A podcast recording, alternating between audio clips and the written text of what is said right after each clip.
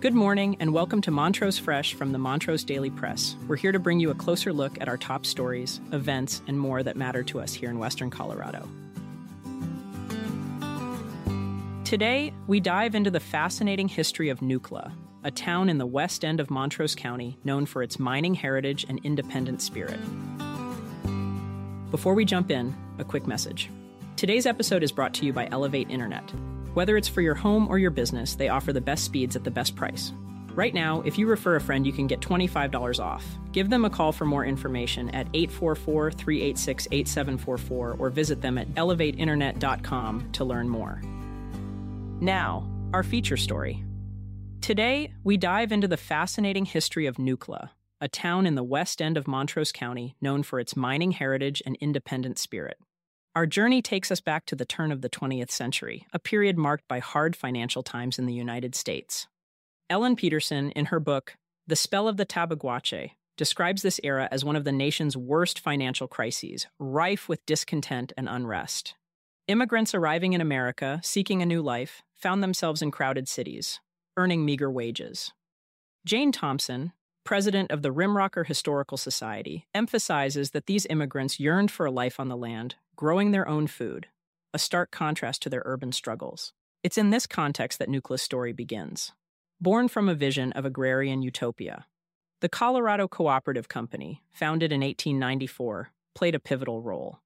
This organization, one of many at the time, attracted members nationwide advocating a democratic approach where each stakeholder, regardless of their share count, had an equal vote. The founders, comprising nine men and one woman, a progressive composition for the era, believed in collective success. They held that the competitive system favored only the strong and cunning, making it nearly impossible for the average person to thrive. This belief underpinned their declaration of principles. The settlers who formed Nucla were resilient. Those unable to afford the $100 share price could contribute what they could and work off the balance. Their first significant challenge was the construction of a 17 mile irrigation ditch, a daunting task that took a decade to complete, finalizing in 1904. Settlers purchased stock in the company to claim homesteads, but they were required to work, building the ditch, running the sawmill, cooking for work crews, or contributing to other community needs. Their compensation came in labor certificates, exchangeable for essential goods and services. Nucla's formation was marked by hardships, Food shortages were common, and tensions arose between local settlers and distant shareholders. Yet the community spirit thrived with cultural events and plays. The town's name, Nucla, embodied the founder's vision of being the nucleus of a cooperative spirit in the region. However, following the completion of the irrigation ditch, Nucla saw a cultural shift. While the collective spirit persisted in community projects like schools and churches, residents increasingly focused on their individual farms and properties. Today, Nucla stands as a testament to this unique chapter in American history, reflecting both the challenges and aspirations of its early settlers. To find out more about this story, visit us at montrosepress.com. You can also stay up to date on stories just like this by joining Neighbor, your trusted neighborhood community. Neighbor is a free online forum you can trust to connect with your community, focus on facts, and make a difference. Join the conversation. Next, 20 year old Luke Shelton has been arrested following the fatal shooting of his employer, John Vieira. The incident was initially reported on January 4th when a witness called 911. Law enforcement discovered Vieira's body buried on his property after following leads provided by Shelton.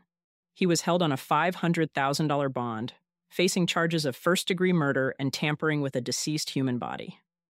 Shelton allegedly admitted to the shooting following a workplace dispute over delayed payments. This case highlights the extreme consequences of unresolved workplace conflicts. Investigations by the Delta County Sheriff's Office and the Colorado Bureau of Investigation continue. That's all for today. Thank you for listening. For more information on any of these stories, visit us at montrosepress.com and don't forget to check out our sponsor, Elevate Internet. Visit them at elevateinternet.com to learn more.